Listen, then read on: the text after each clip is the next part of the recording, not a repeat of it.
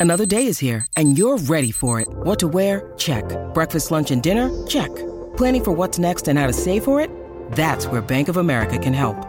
For your financial to-dos, Bank of America has experts ready to help get you closer to your goals. Get started at one of our local financial centers or 24-7 in our mobile banking app. Find a location near you at bankofamerica.com slash talk to us. What would you like the power to do? Mobile banking requires downloading the app and is only available for select devices. Message and data rates may apply. Bank of America and a member FDIC. Pick up 40 chicken McNuggets and tangy Cajun sauce at Macca's drive-through today. Welcome to the Macca's Run. Yes, indeed. Uh, good evening, everybody. Monday night edition of the Macca's Run. Uh, Brett Phillips uh, in the chair. For the next uh, few hours, of course, we'll talk the world of tennis as we normally do after 8 o'clock with the first serve. Sporting Capital up after 10 tonight. So uh, happy to be in your company and we'd love to hear from you anytime over the next uh, few hours, but particularly with the Macca's Run as we, uh, of course, uh, give you a wrap of the day in sport, following on from uh, Jared, uh, of course, and Sam with uh, Sports Day uh, tonight. The uh, story of Jack Ginnivan. No doubt dominating the footy headlines, the crushing defeat for Australia in the cricket as I sat down, like most, to enjoy a Sunday afternoon with the game in the balance in Delhi yesterday, only to see Australia absolutely uh, capitulate. So happy to take uh, your calls. Uh, Harcourt's open line for all things real estate. You can speak to Harcourt's, your move, your Harcourt's, 1300 736 736, or on the Tempur text tonight 0433 98 11 16 consumer choice winner. Tempur mattresses pillows and adjustable bases. I tell you what the Tempur at the back of my neck is just absolutely uh, superb. Uh, conforms to the exact shape of your body Macca's run tonight. Happy for you to have your say. 1300 736 736. We'll get to Jack Ginnivan in uh, just a moment. But just to put a, a couple of things out there, I mean, we are all selectors when we follow sport, whether it's our footy team, whether it's our national cricket team, any of our national teams uh, for that matter. It goes back to all of us being involved in grassroots sport for a lot of us, in picking teams where the hell does Australia go from here? I, I think Jared Healy summed it up pretty well on Sports Day around about an hour and a half ago when he uh, thought this series is just totally dead in the wood. And Australia can only draw it from here to get to two all. Pat Cummins going home, Dave Warner going home. Of Australia checked out, just the way they uh, not necessarily uh, put up the white flag yesterday, but almost. Uh, where does Australia go from here? I mean, certainly uh, some players. I mean, a place like India can certainly expose you. There's no doubt about that. You can look like a world beater at home, and you suddenly go to the decks of India, and you can be in all sorts of trouble. Your reputation can be tarnished. I mean, we've seen it for so many years, haven't we? When inferior teams came to play Australia in Australia at the peak of their powers with Warner, McGrath, and co through that 10, 15 year domination. Normally, ended captaincy careers. If we think of you know, the West Indies, uh, Jimmy Adams, who just springs to mind. I think lost 5 0 in a series. And there'll be many more that are not quite off the top of my head at the moment, but it's it's a tough one. What selection decisions should be made heading into the third set? Put your selector's hat on tonight. Uh, Matt Renshaw, we've seen him in the middle order. Should he maybe go and open the batting? Should we rush Cam Green back in? Peter Handscomb higher up the order. Does he play? I mean, there are so many things to uh, ponder for Andrew McDonald and the uh, selectors, and the decisions that have been made have certainly been questionable. Uh, no doubt about that. 1300 736 736 on the Macca's Run, Macca's McSpicy Deluxe. It's got hot and fancy. And in terms of uh, certainly going overseas. I mean, this has been a bit of a, a blight for a number of years now, how stacked the cricket calendar is. I mean, once upon a time, you were going to play a big series in England or a big series in South Africa or the subcontinent, and you had the appropriate time. You had uh, time for the itinerary, like the old days of teams coming to Australia. They would play a suitable number of lead up matches to adjust the conditions because they are so vastly different all over the world. Now you're basically hopping from one series to the next series to the next series. You're touching down in a new country. You're playing a test match maybe four or five days later, a week later. So I think the cricketing uh, bodies have also got to come together here to help everyone around the world to have a chance to have a bigger presence outside of their own backyard. So, what does Australia need to change about its cricket program so that it can compete overseas? Well, I think it's a it's a maybe we extend that question out to the ICC and how the cricket calendar is uh, set up, and they obviously plan the calendar well out. Uh, so that uh, teams know their itinerary for a number of years to come in terms of their uh, planning around the the big events and the key series. India travelled to Australia a few years ago. They beat us here in Australia, which was always a tough assignment for India. They had a lot of talented cricketers across the years, but never a, a group that actually could come together and have a chance of beating Australia. But Australia nowhere near to winning a series in India. It's been tough. Um, and that goes for all parts of the subcontinent. Obviously, we haven't had the volume of cricket in Pakistan the last few years. Uh, Sri Lanka, when they were a decent team, uh, not so much these days. When they had that experienced team, the late 90s, early 2000s, uh, were uh, particularly uh, tough to beat. 1300 736 736. Uh, put your thinking cap on tonight in terms of the Australian team from here for the last two matches a quick listen to the captain, uh, Pat Cummins, and I think you got the votes from uh, Jared and Sam a little earlier on Sports Day for probably the worst dismissal if we're doing a 3 2 and 1 uh, yesterday, but the disappointing collapse in the uh, captain's words. Oh, I think, you know, disappointing when we were, uh, you know, two for 80 or whatever we were. Um, you know, pressure was right on them. You know, we were ahead of the game, so to let that slip's really disappointing um, yeah, that's. I think that'll be the review over the next few days. Is what we, you know, could have done differently. It's yeah, similar story to last week in Nagpur. And just on the back of that, Cummins also talking about on, on how they actually handled that second innings, which uh, start of yesterday, we were thinking this was going to be a pretty promising test match. More from the skipper. No, yeah, everyone's up to, you know, they're in control of their own game. Um, so, yeah, some of it's, you know, planning. You're going to get some balls that have your name you know, on it anyway. It wasn't wasn't easy. You know, Ashwin and Jadeja were bowling well, but uh, I think that'll be the review. You know, shot choice, did we go about it the right way, and we'll work that over the next few days. Well, shot choice was the sweep all round uh, yesterday. I think we're all probably throwing things at the TV at uh, one point just to put the uh, sweep shot away for a moment. Uh, to watch Allan Border on uh, Fox Sports News, someone who would have, um, or the Fox Sports coverage, I should say, who would have you know, just dug in uh, back in the day, and as Ellen said, play some defence, actually get forward, play uh, the line of the ball rather than playing uh, the crossbat shots all the time. But I just wanted to listen to Cheteshwar Pujara, who was playing his 100th test on sweeping on that uh, Delhi pitch. Well, uh, if, if you look at this pitch, it's it's not an ideal shot to play because there's low bounce, but sweep is something which I've worked on. Hopefully, if there's enough bounce on the pitch, uh, I might play that. Uh, but yeah, it is difficult, but uh, with my game, I use my feet really well. So I try and get uh, to the pitch of the ball, and I uh, try and judge the length as early as possible. So if you can move your feet, if you can get close to the ball or play on the back foot, then it's, it's better on turning tracks. So I've always done that uh, throughout my cricketing career, and which has helped me a lot. Yeah, a, man who's occupied the crease uh, for uh, a big part of his career, and across those 100 Test matches, he's played some big innings. Uh, the, his defence is really his hallmark. And when there's been more attacking batsmen that Indian lineup, someone that can certainly hold up an end and really occupy the crease. Uh, Stevens in Greenvale wants to talk a bit of cricket. Stephen, welcome to the Macca's Run.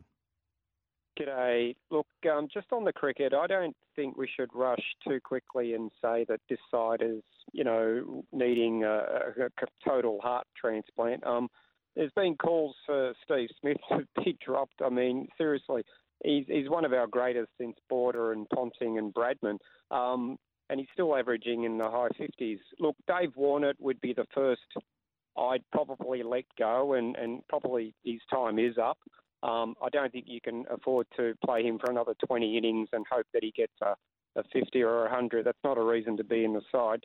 Um, look, uh, I'd put Marcus Harris uh, to replace Dave Warner and leave Matt Renshaw with him as well, and or Khawaja, whoever wish, uh, wishes to partner him. But look, apart from those sweeping shots, which were atrocious, and you know it's been highlighted that you know God knows why they they went down that way, but um, other than that, I think we're we're still a strong side. We've got a few players mi- missing, like uh, Mitchell Starc, etc. And look, you know, we're going to the Ashes soon, and I think we'll we'll fare better over there. But it's always been tough in India and Pakistan. It's always mm. been tough. They, mm. Their their pitches are almost unplayable. We just, you know, Lyon did really well, and so did some of the new, you know, Test spinning debuts. And um, I don't think we should make too many drastic changes. I think, you know, they've they've had a, a terrible innings and. Uh, yeah, it's, not something that should determine the, the side um, overall. What do you think? Well, no, I think you know when you're an away touring team as well, is only only so many uh, players you can sort of fly in. They've obviously after that first test. Uh, made the call to bring an extra player into the squad, and uh, he comes out and opens the bowling, which is quite extraordinary. But difficult when you're that away team. You haven't got as many resources. You pick your team. You're a long way from home, and you know those players have got to stick the course. And if it's not getting a, a, result this series, it's getting that experience of playing in the subcont, isn't it? So if you go back the next time, okay, um, we might handle the situation uh, a little differently. I mean, one on the text here from Richard is this India tour undone, undone all the positives. Uh, the South African series, I worried about that leading in, and I think it has. We made such positive strides against South Africa. It's a shame. I mean, there's a lot of cricket nations in Test cricket who beat up on the opposition at home. And this is going back for. Uh, you know, going back for decades that we can all uh, recall. I mean, the hardest assignment is to, you know, go the subcontinent, go to the seaming pitches of England, uh, to go to the Caribbean back in the day when the West Indies were uh, so dominant. So, yeah, playing away in cricket is is certainly uh, not easy, and I don't think it's been made easier by just the cricketing schedule that you don't have that lead up time, that real lead up time to get into the playing conditions of the uh, country that you're actually going to. So it's a tricky one. Uh, they've got to sort it out, uh, the uh, cricket administrators.